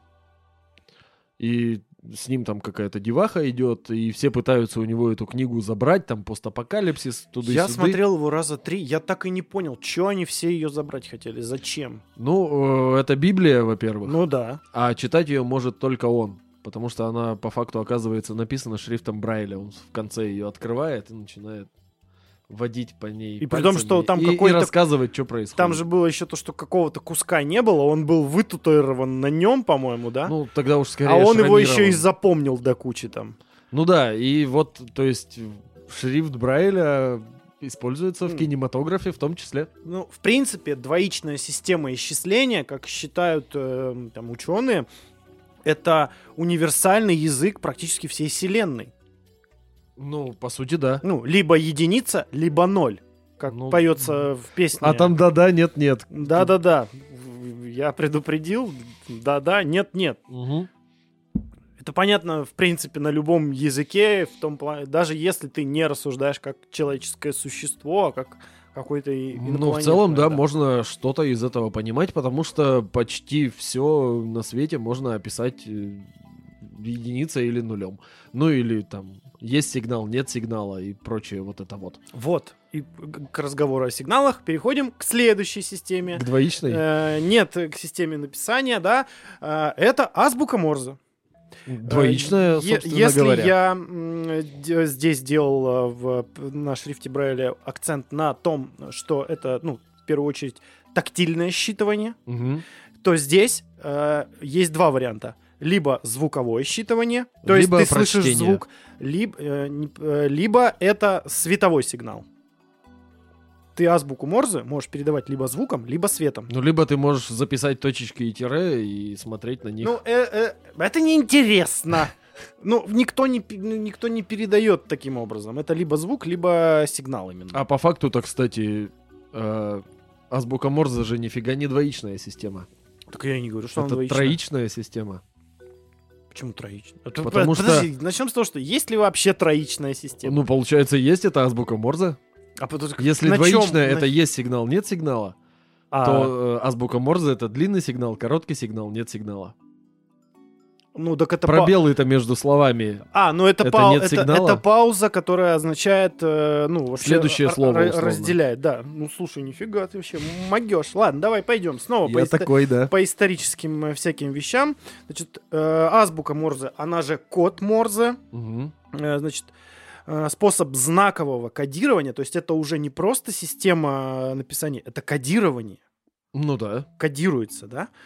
Э, Значит, она может представлять буквы, цифры и знаки препинания. То есть, если мы вот в предыдущих с тобой говорили об в основном только обозначении каких-то там, ну, грубо говоря, там существительных, прилагательных глаголов и вот этого всего, да, Мгм. то как-то о знаках препинания мы особо не упоминали в принципе, да, потому что как бы они, наверное, и существовали, но как таковые, наверное, они не нужны особо были, потому что ну, там главное информацию передать. Ну, по сути, да. Да, Если- щас, знаешь, сейчас в 21 веке многие не используют знаки препинания, даже такие необходимые, как знак вопроса. М-м. Я таким людям обычно отвечаю, это вопрос? А, С, с воп- знаком вопроса? Да, со знаком вопроса обязательно. Ладно, Ну, идем когда, дальше. знаешь, пишут что-нибудь вроде... Ты идешь? Например, да. Да. Или там... Ну, ну, да. Блин, я не знаю, там как Я ну, там, иду. Будешь завтра на работе? Без вопросительного знака. Что буду, да? Ну, будешь завтра... Это, это, знаешь, повелительное наклонение какое-то. Там уже тогда восклицательный в конце ставить. Будешь завтра на работе? Сука еще дописать. А, ладно, пойдем, значит, про азбуку Морзе. Значит, азбука Морзе — это последовательность сигналов, да, как я Мгм. сказал, либо звуковые, либо световые. Это длинные, то есть тире, Мгм. и короткие — это точка. И паузы. А, Значит, как мы за- выяснили. За единицу времени принимается длительность одной точки. Длительность тире равна трем точкам. О. Сложно. Ну, это то есть, смотри, вот у тебя, эм, вот как, как сказать, тире, это как будто ты вот один раз нажал у тебя тире Мгм. и три раза нажал точку. Вот ну, понятно, да. длительность э, вот эта трех точек. То есть это тире равна в три раза длиннее Да, точки. да, да, да, да, да. Пауза между элементами одного знака это одна точка. Между знаками в слове э, пауза это три точки. Вот, я же говорю, троичная, то есть паузы надо прям учитывать изо Да, всех сил. конечно, они нужны, иначе у тебя это все сольется в одну и все. А, значит, между словами пауза это 7 точек. Мгм. То есть это единица времени имеется в виду. То есть э, Мгм. ск- скорость, э, ну, то есть семь Скорость раз нажатия нажал, тобой точки. Да. А, Значит, американский изобретатель, собственно, и художник э, Сэмюэль Морзе. Вот это вот все дело изобрел. Видимо, французского происхождения, судя по имени и фамилии. Ну, да, на, на О ударение, если бы на французском, наверное, Марзе было бы. Не факт, потому что Вообще так-то в европейских языках чаще всего на первый слог ударения. Ну, учитывая то, что это американский изобретатель, Просто на, скорее на всего, Е и еще и Самуэль. выходец, э, скорее всего, Ну да. откуда-то из Ну, Европы. я просто говорю, так, в порядке бреда накинул. Значит, да, смотри, первое официальное сообщение было передано 24 мая 1844 года. Из помещения Верховного суда в Вашингтоне, в, в штате Балтимор, была отправлена телеграмма эм, одной фразы. Азбукой Морзе. М, По-английски не буду читать, потому что я это криво произнесу, э, но э, это было сообщение, которое соответствует окончанию библейского стиха из книги м, 23, 23, я не знаю, как это правильно читается. Короче, в, пе- в переводе короля Иакова вот это было сообщение. Э, Если по-русски, вот что творит Бог. Мгм. Вот так. Опять же, возвращаемся в почти в самое начало подкаста. Ре- религиозная составляющая, опять же, имеет место быть. Ну, в этом. это, Да, это, тоже самое очень логично. известное и знакомое, так скажем, чтобы можно было это понять. Ну да, потому что что в Америке, в том числе сейчас, это очень религиозное общество. Религия имеет большое значение, то есть ты в суде можешь, у тебя обвиняют в 20 убийствах, ты можешь прийти и сказать, я... Я сделал это во имя Господа. Нет, я, я являюсь вообще там примерным христианином, я не мог такого сделать. И это будет расцениваться как довод и аргумент. Ну, и in God we trust, в конце концов, у в них конце это- концов, да. то есть у них реально влияние религии очень-очень-очень сильное, несравнимо сильнее, чем даже у нас, например, несмотря на закон о защите чувств верующих. А, и в том числе у тех же древних шумеров и у любых э, людей до вплоть до там условно 20 века религиозная жизнь имела очень большое значение, то есть в принципе все вообще имело какой-то религиозный подсмысл. То есть там твои привычки ежедневные могли быть религиозно как-то закодированы. Мгм. То есть это абсолютно нормально и естественно для общества, имеющего большое влияние на себя религии, цитировать какую-нибудь условную Библию. Или что там у вас максимально популярно в данный момент. Так, возвращаемся к азбуке Морзе. Значит, Мгм. еще какие, э, ну, используются до сих пор, Мгм. хоть и не повсеместно, но тем не менее. Э, Тот же самый, ну, телеграф, конечно, сейчас уже, хотя он, наверное, используется, телеграф. Используется, используется. спе- Да, то есть вообще, в принципе, телеграф, вот это вот телеграфирую, да, Мгм. это азбука Морзе. В военной, э, собственно, отрасли азбука Морзе это, ну, до сих пор ее нужно знать, потому что на случай атомной войны есть такое выражение, Мгм. когда у тебя вся электроника подохла, грубо говоря, хотя бы световой сигнал, ты можешь Мгм. передать сообщение с помощью азбуки Морзе. Что еще у нас? э, Где еще она может использоваться? Слушай, ну, ну это вот прародитель, собственно, связи азбука В целом, Морзе, да, она может использоваться где угодно, где тебе надо подать какой-то сигнал и желательно осмысленный. Мгм. Тот же пресловутый СОС. М, Вот то, что у меня вот тут на руке намалевано, тут все названия планет э, зашифрованы двоичным кодом. Ну да, да, да. Ну вот, как я и говорил, что это универсальный язык всей вселенной. Двоичный Да, там код. же еще есть продолжение, где такая большая, типа, как, ну, не знаю, точка в центре, и из нее очень много-много разных линий. Все линии вот точно так же сделаны, все в двоичном коде. Это э, расстояние визуальное от нашей планеты до различных пульсаров. И вот этим, и вся линия состоит как раз из двоичного кода, где записана э, частота пульсации этого пульсара чтобы по карте пульсаров в галактике Млечный Путь можно было нас найти. То есть там вот настолько поморочились. Вот такая тоже альтернативная система записи Мгм. своего рода.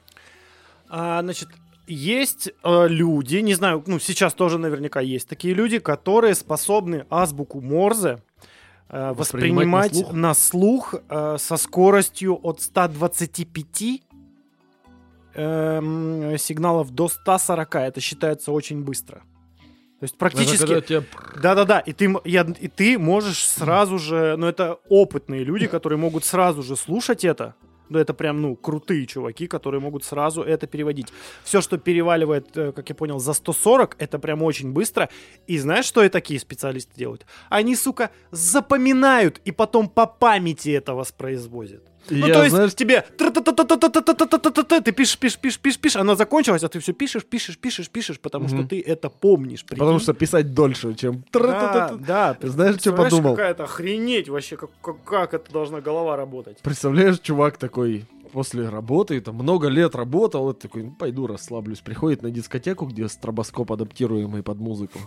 И такой, какую ты хуйню несешь? Что с тобой не так? Да-да-да-да. Так, хорошо. А, значит, что здесь еще интересного можно рассказать? А, а, кстати, я забыл э, сказать, где еще используется, э, несмотря на развитие всех этих наших всех технологий, на данный момент существует, ну, каста радиолюбителей, Мгм. которые по сей день используются азбука Морзе. И тут же опять возвращаемся. Ну как каста, скорее субкультура. Ну, да. Каста это все-таки другое. да, да. Это как-нибудь мы потом найдем себе специалиста по Индии и поговорим. А, В азбуке Морзе среди радиолюбителей используются так называемые Q-коды. Грубо говоря, чтобы эм, с информацию, которую... Это, короче, система сокращений. Мгм. Вот мы как говорили Ну до как этого ТЧК, про, например. про теги, да, ТЧК. Точно так же существуют оп- определенные значения. То есть ты можешь двумя буквами, например, э, например, GB, да, ГБ, английские. Это значит «до свидания». На русском это ДСВ. То есть тебе не Ага, обязательно goodbye писать полно- и полностью фразу. СПС. Да-да-да. То же самое, что... PLS. с- Да, лол, вот это все, Мгм. это уже все давно придумано 10 раз. Просто сейчас это уже превращается в деграданское какое-то, да, то есть люди э, не хотят написать «до свидания», п- пожалуйста. Добрый день, пишут ДД, например. Да-да-да, ГГ. ДД и вот это вот все ГГ. Как-то прочитал отличную шутку по типу люди, которые вместо спасибо пишут СПС. Что вы делаете с таким огромным количеством свободного времени? Да. Например, на языке вот радиолюбителей м, 73 есть такое выражение. То есть они прям тебе... Не обязательно это уже азбукой Морзе, это просто радиолюбители говорят 73. Это означает наилучшие пожелания. Мгм. Просто, ну, всего хорошего, ну, там, наилучшие пожелания. 88 это значит поцелуй, Мгм. чмоки. Это смайлики. Эм, Это эмодзи, по сути, для радиолюбителей. R буква английская вас понял, да. А, допустим, э, ТКС или Т... ТКС английскими буквами, Ага. да, или TNX это Э, сокращенно thanks. спасибо, Мгм. да. У нас СПБ или БЛГ, да. Спасибо, благодарю. Я тут одно время на работе прошлой требовал разрешить мне официально писать э, в ответ на какие-то письма, что там типа вот там тебе там то-то согласовано, это одобрено, писать ЗБС. Замечательно, большое спасибо. Тогда З, запятая, БС. Ну, извините. Нет. Нет. Это уже слишком сложно, это еще и shift придется нажимать. То есть, а, вот, э, опять же, небольшое лирическое отступление, да, просто вот я, почему вот пошел именно не по исторической теме, да, и вот этой стандартной там письменности, потому что оно, вот оно, вокруг нас-то. Мгм. Ну А, да, да, вот оно даже- везде. Азбука Морзе, типа, вот та же самая, да, по, по факту она, ну, типа, вокруг. Ну, в конце концов, мы живем в, в эру расцвета IT-технологий, а в, в компьютере этом вашем все происходит двоичным кодом. Да, но это все так же происходит. Да и, и наш язык, в принципе, который сейчас уже больше ну, цифровизованный, то есть э, не знаю, как ты, я как э, работник IT-отрасли Ага. от руки пишу крайне мало. Более того, когда мне приходится это делать от руки, у меня начинаются небольшие затупы, потому что я реально начинаю вспоминать, как писать букву. А мне нравится даже от руки писать. Я... А еще это способствует лучшему запоминанию. Вот, и я сейчас тоже начал какие-то задачи все-таки фиксировать в блокнот, от руки писать. А, пусть это требует больше времени, но просто я почувствовал себя в какой-то момент тупым, потому что ни хрена себе я пишу, вот, я просто беру ручку в руки, дошло до смешного. мне нужно было дома у себя что-то написать, А ты забыл как? а у меня нет, у меня плитручки нет дома. Понимаешь? Да Я тебе подарю сейчас. Да и листочка, тетрадки никакой. У меня вот при- приходилось в, в определенный момент, знаешь, на чем писать? На счетах за коммуналку вот эти вот у меня А4 формата А, листы да, да. а, вот это я припоминаю, я тебе коробочку уже делал. Вот, из какого-то из, непонятно одного чего, такого да. же, да, да. Вот, то есть все, вот до такого дошло, потому что все наше, э, вся наша, ну вот эта письменная деятельность, она сводится на, к печатанию. Ну и... Более того, к печатанию... Привет, электробаба. Примем- да. На- сделай напоминание на завтра. Да, типа не, того. но это немножечко другое уже, это немножко другие действия, а именно передача информации в виде текста, она сводится, более того, у нас практически к, к одному пальцу, то есть у нас их 10. Ну, к двум. Одним долго. Ну, это, ну, у меня телефон не такой большой, я и одним прекрасно справляюсь. Да, когда нужно побыстрее, можно и второй подключить. Ну, хоть два пальца. Ну, как мы уже говорили о будущем человечестве, я там выдвигал гипотезу о том, что большой палец будет становиться мускулистее и точнее будет действовать, чтобы это, это половой отбор на это будет действовать. Вот. Типа, чем лучше, быстрее и качественнее ты в каком-нибудь условном Тиндере пишешь э, какой-нибудь женщине, тем больше шансов, что тебе дадут. Ну, и еще одна система написания, да, а, ко- о которой вообще ни в коем случае нельзя умалчивать, а, это нотная грамота. как бы ее, ну, кто-то может сказать, да при чем здесь это, а это на самом деле охренеть какая сложная система. Ну да, я Которая- учился несколько лет в музыкальной школе, и что? Не знаю, ни херашеньки примерно. Смотри, вот нотная грамота, она, она же была придумана, охренеть когда, тоже 800-е какие-то, г- 1800 какие-то года, да? И она позволяет, то есть это Если ещё- не раньше. Это способ.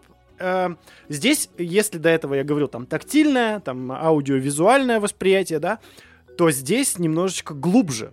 Потому что по факту для м, того, чтобы воспроизвести музыку, да, сначала ты смотришь на ноты, ты э, из, э, грубо говоря, вот очень сильно, грубо говоря, я сейчас буду очень сильно стараться аккуратно это все делать, иначе нас сожрут наши некоторые слушатели с музыкальным образованием, а такие у нас Мы, имеются. если что, сделаем отдельный вообще про это Вот. выпуск, и одного нашего товарища позовем, кто очень хорошо разбирается. Кстати, да.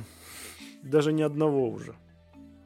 Ого, это прям толпу тут соберем. Напухаемся же, орать будем. Непонятно что. Как ты потом это все говно сводить будешь? Ну, у нас, у нас есть специальные лю- люди, которые... Ну да, они шарят, мы им скажем, вы тут наорали сами. Короче, смотри, получается, э, что сначала ты смотришь на ноты, а потом ты э, э, графический символ переводишь в звук.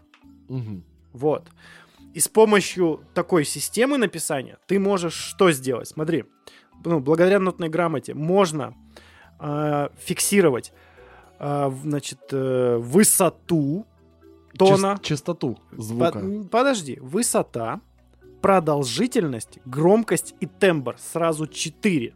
Но это в смысле имеется в виду с- со скрипичным ключом, с басовым ключом. И Я вот там? настолько не знаю. Ну я же учился в музыкальной школе. Но по факту ты можешь написать, вот ты написал ноту, и ты можешь по ней понять, насколько она высокая или низкая, да. Мгм.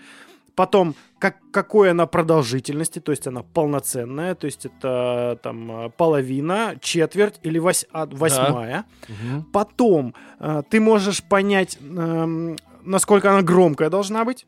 Это записывается отдельно словами итальянскими. Ну, э, это же все вот здесь, это Ну, нотный то есть там, стан. вот где это- кусок э, начинается, например, громче, там прям написано на итальянском громче. Не знаю, как будет на итальянском э, громче. Форте, по-моему. Форте пьяно это По- громче и Да, тише. скорее всего. А дальше у нас идет, что еще? по- А, и четвертое, это тембр, то есть окраска.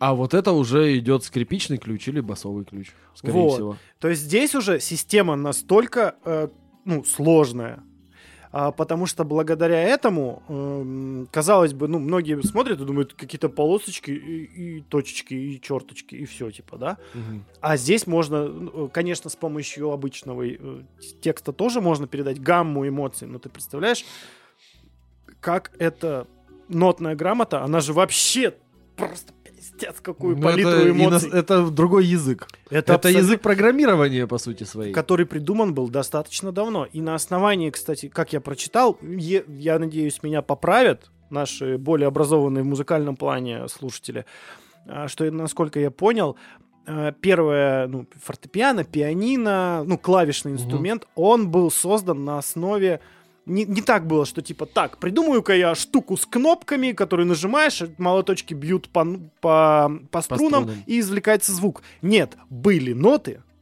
Ага. и на основании этих нот А, и, то есть вот было почему... создано устройство. Вот почему оно так идеально подходит для игры по нотам, потому что оно под них было сделано. Оно на основании них было сделано.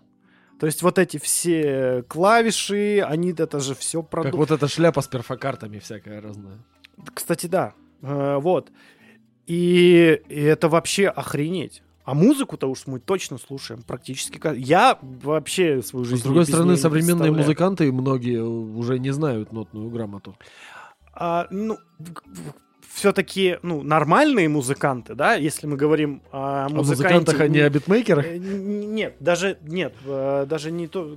Мне кажется, рано или поздно э, даже сам, прост- самые ну битмейкеры, битмейкеры, которые ничего в жизни, кроме мышки в руках, тяжелее не держали, И пакетика с крэком, возможно. а Нет, так или иначе, все-таки для того, так. чтобы ну быть, я так считаю, акцентирую на этом внимание, я так Ага. считаю, чтобы быть полноценным музыкантом, то есть не каким-то шоуменом, да, а вот именно сочинять музыку э, ну, там, или петь в том числе, то э, ты должен знать э, ну, ноты, ну хотя бы какое-то представление у тебя должно быть, иначе у тебя не получится написать ну, действительно какое-то ну, стоящее, качественное произведение, хотя бы с музыкальной точки зрения. То есть Ну, здесь не да. берем, а, да, да даже какой-нибудь, я сомневаюсь, что какой-нибудь там, ну, Скриликс, у которого творчество все Ну, не так уж прям. Это там типа- Дромбосня всякая разная. Не, ну в том плане, что даже вот эти звуки, они основаны. Даже если ты его синтезировал, Мгм. ты должен по определенным правилам, да, которые тоже, ну, По правилам гармонии, чтобы это да, вообще хоть дол- как-то да, сочеталось. чтобы это качало далее, в да. конце Ну да. концов, да. там- А насчет, кстати, вот этого качала и прочего, а, а ведь альтернативные есть еще системы записи музыки. Это, например, для у гитаристов вот эти аккорды АМ, ДМ, С, А, ну Е, так вот это, вот. интерпретация нот тоже. Ну, в Табулатура, какой-то степени, да. И у ударников у них тоже есть определенная, но там вообще совсем другое. Там А я даже ноты, их, там, кстати, когда-то там понимал. крестики, что-то квадратики, как это вот это вот Это обозначение барабанов. вот это. Ну, по сути, да. Я даже когда-то их понимал, когда пытался учиться на барабанах. Когда-то очень давно, это в прошлой жизни вообще моей. Но, однако, это тоже Нет, это альтернативные на самом деле, системы. если понимать систему... Точнее, развитие вот этой системы, дополнительные ответвления. Да, я, э, вот я сегодня тоже читал, э, вот есть гитарные табулатуры и фортепианные табулатуры, которые, в принципе, не требуют от тебя вообще знания нот. То есть тебе нужно понимать принцип, э, как, как это использовать, как это расшифровать. Грубо говоря, ты увидел картинку, ты понял, какую кнопку тебе нажать или какую струну тебе дернуть. Ну, по Какой сути, да. лад там зажать вместе с этим. Я когда когда-то очень давно пытался учиться играть на гитаре в музыкальной школе, я сначала на фортепиано долго мучился, потом на гитаре долго мучился. В итоге ни на одном инструменте играть не умею. Могу вот в диджериду дудеть чуть-чуть. А, но на гитаре я изначально по нотам учился играть. Странная вообще штука после фортепиано пытаться играть на гитаре по нотам. Не могу описать словами, насколько это странно. Потому что если ты на фортепиано привык, что вот нота, вот кнопку нажал, сработала. А тут ты здесь, здесь, блядь, не то. А, ну вот вроде да. Следующая нота теперь. И вот как-то, короче, не далась мне игра на гитаре. Ну вот тут смотри, можно произ- про- Так про- что прос- заводы стоят одни гитаристы в стране, это не про меня. ну, или фактографы, Я бы лучше, диджеи. я лучше на завод, короче. Ну его нахер, эту гитару вашу. И получается, смотри, то есть мы э, вот на данный, ну вот на данный момент нашего подкаста пришли от того, что когда-то нужно было просто отметить, кто сколько принес зерна, Ага. Да, и заканчивая тем, что э, элементарно с помощью музыки ты э, человеку можешь передать информацию, ну не просто информацию к сведению, а ты, э, ну, реально там с помощью музыки можно, ну, например, вызвать эмоции, там, заплакать человека. Бывает и не только такое. это какая-то негативная окраска, а от того, как это красиво звучит, да? Ну, настолько точно передал эмоцию, что человек ее почувствовал. Говорят, не знаю, мы и не узнаем никогда, слухи ходят, по крайней мере, что Чайковский, например, мог, просто читая ноты, прям полностью в в голове воспроизводить, что, что играют. Ему не надо было ходить на концерт, ему достаточно было взять нотный стан с записью и почитать симфонию грубо кого-нибудь говоря, своих услышать- коллег. Целиком, причем всю симфонию со Ну. всей вот этой вот ебаторией на 500 инструментов. Слушай, ну, я На то допускаю... они и гении, в Не, ну вообще да, то есть э, есть такое понятие, как э, там э, идеальный слух, да, Мгм. вот, который действительно позволяет э, слышать, воспроизводить ноты, да, у себя в голове, ну или в принципе тут же ее повторять, даже если там ты не особый какой-то певец, ну ты хотя бы можешь, ну, примерно это сделать. Почему нет? П- Если ты видишь э, букву, там набор букв, которые составлены в слово, ты его можешь воспроизвести. Почему ты не можешь то же самое сделать, только уже на более, ну, это, по-моему, более, ну, такой э, высокий уровень, да? Мгм. То есть уже, причем ты же можешь Ну, это целый оркестр врожденные воспроизвести. способности, и Это это, да. плюс долгие тренировки, и учитывая, что человек всю жизнь там условно этим и занимался, тем, что придумывал музло и записывал его нотами, он, ну, он на интуитивном уже каком-то уровне понимает это все. Да, и ноты, кстати, это один из универсальных языков. Ну, по Ну, сути, это да, не его язык- понимают все, кто... Да, его все, кто знает, естественно, ноты. Неважно, на каком языке ты говоришь, То есть, ну, подтверждение на того, что пианино ты играешь как- на одном и том же языке когда какой-нибудь там Бах написал там какую-нибудь свою сюиту или что он там писал, Бабах. э, бах бабах бабах бабах трах трах трах бабах трах трах трах бабах. Бабах — это э, афганский композитор. Сейчас ты открываешь э, но- ноты этого произведения и ты воспроизводишь точно так же их. Потому что Ну, по сути, да. да. Э, Не каждый может сейчас, э, допустим, открыть какие-нибудь шумерские клинописи эти. Э, Каждый может открыть их в угле полно, то Не, ну- ни хера не поймешь. Согласись, что это нужно обладать гораздо большим э, там образованием. Ну, это просто так, ну. Ну, понятно, Во-первых, это не клинопись, чтобы расшифровать, это вообще пришлось так изгаляться люто, что в... поскольку клинопись очень долго сохранилась, но все равно не дошла информация, как ее нормально читать до наших дней, а помог случай вообще. Единственный случай нашли где-то в Египте колонну, забыл как называется, но там просто одной, один и тот же текст был написан на трех языках. Клинописью, возможно, на древнеперсидском или еще на каком-то подобном языке, может даже Мгм. еще постарше, на древнеегипетском иероглифами и на греческом. И вот только поэтому ее смогли вообще расшифровать, если бы не нашли вот эту вот колонну с, с одним и тем же текстом Мгм. какого-то государственного значения на трех разных языках, то так бы клинописи не расшифровали все еще. Слушай, а такое может еще раз повториться. Э, Предположим, э, происходит какой-нибудь глобальный пиздец. И следующие, через, через, через, через многие поколения находят, например, ту же самую табличку из э, нашего Екатеринбургского метро, например, на Мгм. которой написано на трех языках. Русский, английский, в преддверии, собственно. И шрифт Брайля. И шрифт Брайля. А, ну то есть, если случится такая же херня, как в сериале «Видеть», то Ну, прочитаем. Ну, получится так, да. Только главное, чтобы кто-нибудь азбуку еще нашел. Хотя Ну это да. Для начала. Вот. Ну уж, наверное, что-нибудь найдут. Так, ну и что у нас теперь У нас есть еще? памятник клавиатуре из бетонных плит, где все буквы алфавита русского Где некоторые буквы украли. Ну, их периодически воруют, это странно. Но это не самая странная история воровства, которую я слышал. Зато у кого-то на даче, возможно, буква, не знаю, R. Там, я не могу представить когда-то- логики. Преподаватель, по-моему, по истории в школе еще. Он был препод из УРГУ, и поскольку у нас долго не было учителя истории, его к нам как-то, вот, не знаю, может, плохо себя вел, его к нам заслали. Он рассказывал, что у него один товарищ, там какой-то школьный друг, что ли, работал долгое время на заводе по производству подшипников для шагающих экскаваторов.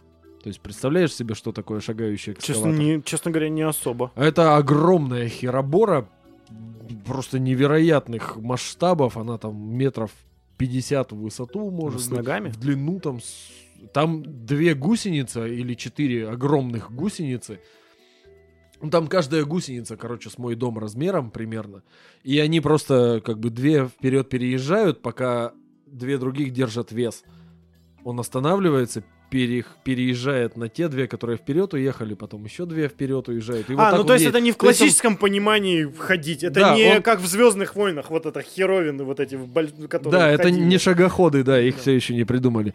Короче, соответственно, представляешь себе, какого размера устройства, подшипники соответствующего размера и станок по их производству, который... Так это, это от грузовика стандартного примерно. А БелАЗ. там просто огромное хероборище вообще. И станок по их производству, соответственно, тоже, представь себе, размером, ну, тоже с дом. Спиздили как-то раз ночью. М, Это ту историю, да? Да, это вот история. Поэтому это все-таки не самое масштабное, что я слышал, что украли. Хорошо. Так, ну что, э, историю, настоящее, будущее, бог его знает, как мы там, ну, судя по современным тенденциям... э, Продолжим упрощать. сокра- сокращается и сокращается, но это все все-таки из-за экономии времени. Но это больше очередь. уже к языку относится, чем да. к э, письменности. А потом... А в плане всякой научной фантастики сейчас вот мы пока говорили, я думал, думал, думал, а ничего ведь там такого нет. Там есть вымышленные языки из самых известных, там это какой-нибудь эльфийский, который придумал Толкин. Толкин, да. А, ор, э, орочи, там, черное наречие. У них система письменности оди- одинаковая абсолютно. А, клингонский, какой-нибудь язык драконов из Скайрима.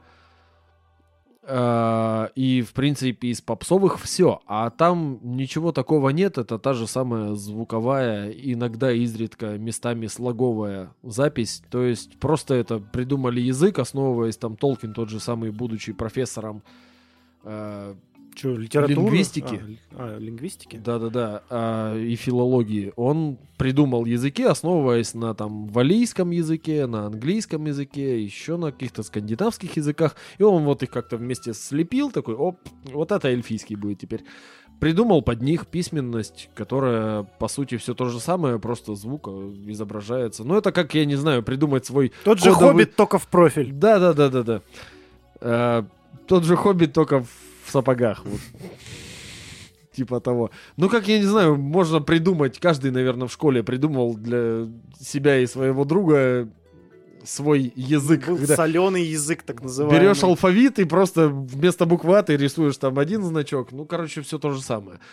А единственное отличие это вот реально фильм «Прибытие» на моей памяти, где совсем вообще А, категорически... мы так и не узнали, как же он правильно назывался. Давай. Да, где категорически Ты пока другая говори, идет э, система письменности, и что меня очень сильно радует, это представь, насколько поморочились.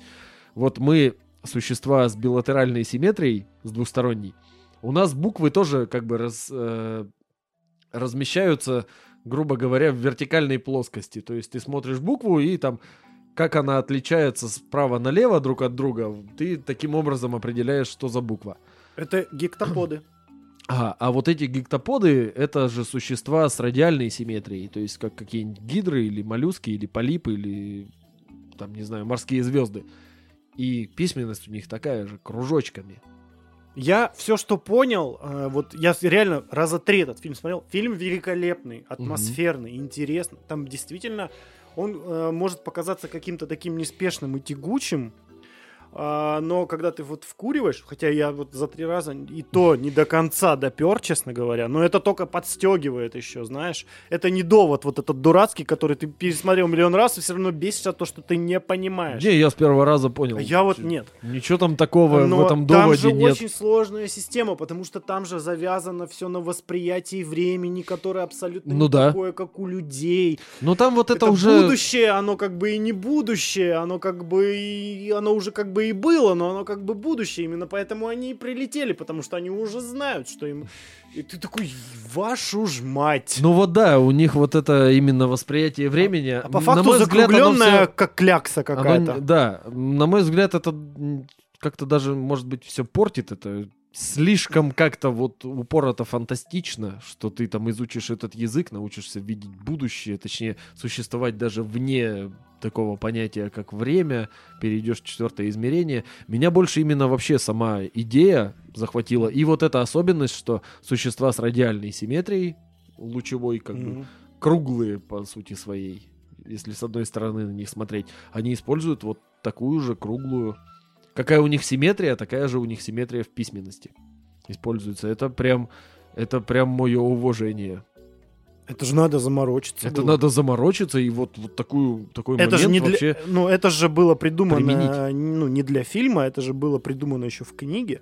Фильм-то по книге же снят. А, не, вот этого не знал. Фильм снят по книге. Мгм. А, и Но этот чувак неплохо умеет экранизировать книги, скажу я вам. Две экранизации я смотрел, две а это понравились. кто? Дени Вильнев? А, Дени Вильнев. В принципе, он вообще могет. Ну да. Нет, он- Дюну мы с тобой ты как минимум смотрели. три смотрел. А Бегущий по экранизации- лезвию, А потому это что... не экранизация книги. Ну, так Это изначально... продолжение очень вольной экранизации. Ну, Точнее, ну, это, это- даже по мотивам. Форточку открыть? Нет пока. Пока не надо, я сам. Ты давай это. Ну, потому что, да. это- Ну, в Это какой-то масштаб. степени да. Да, да. Вот тут чё к чему, вот чё-чё, а вот Дени Вильнев — это масштаб всегда. Человек, который, как минимум, пока еще осталось, умеет снимать красивый пейзаж издалека. Мгм. И фаллические предметы, взлетающие в небо огромных размеров. В том числе. И оборачивающиеся Зиндаю. Ее прям вообще хорошо снял. Что она аж много миллионов э, американских рублей получила за то, что целый фильм делала. Да-да-да, вот, э, вот я недавно... Не, ну я, если, короче, они э, продолжат снимать Дюну, то дальше она нормально. Почему ей, если? ей придется. Продолжат. Официально уже все продолжат. Еще, по-моему, как минимум две части, как минимум. Окей, И отвлек- с ее участием еще как минимум должна быть одна книга. Короче, э, давай закругляться. Да, потому как говорила что Масяня, ну и где тут мораль? скоро, скоро письменность все-таки перейдет не в ту форму, о которой хотелось бы рассказывать посторонним людям. Э, ты знаешь, мне кажется, э, что это так или иначе, ну, если мы говорим о том, что сейчас как будто бы деградирует язык, ну, и письменность в том числе, Мгм. ну, письменность идет за сначала язык, потом письменность, как мы и говорили в самом начале. Сначала Мгм. язык появился, потом письменность. Так или иначе, оно будет видоизменяться. Это неизбежно, абсолютно неизбежно. Ясный перец Да, вообще. не удивлюсь, если в какой-то момент мы просто начнем э, не то что буквами, а просто какими-то э, звуками, да, как есть африканские племена, которые вот э, общаются, да, именно таким образом, Но да. это самые архаичные языки в мире считаются. То есть, э, в- во- возможно, то, как, что мы сейчас воспринимаем э, э, как регресс, э, это, ну, просто закономерное, р- какое-никакое, но развитие. Слушай, это иначе. вообще эволюцию считают типа прогресс, но эволюция же не всегда идет в сторону усложнения. Это просто же процесс приспособления. То есть Да, именно так. язык так же, как и любая другая, там, грубо говоря, живая какая-то система, он приспосабливается к окружающей действительности, приспо- приспосабливается, что язык, что его вторичная часть письменность, это просто идет приспособление к нашему меняющемуся образу жизни. Ничего такого тут нет, и деградирует, не деградирует, это субъективщина. Короче, пишите знаки препинания, суки. Хотя бы вопросительный знак. Э, Хоть иногда старайтесь, но пишите от руки, чтобы ну, не чувствовать себя тупым, как я, например. А, и я не знаю, с Новым годом! Со старым Новым годом. Со старым Новым годом. Он буквально да. был вчера. Кстати, надо отпраздновать. Все, это ХЗ подкаст Георгий Степан. Всем пока! Пока, пока.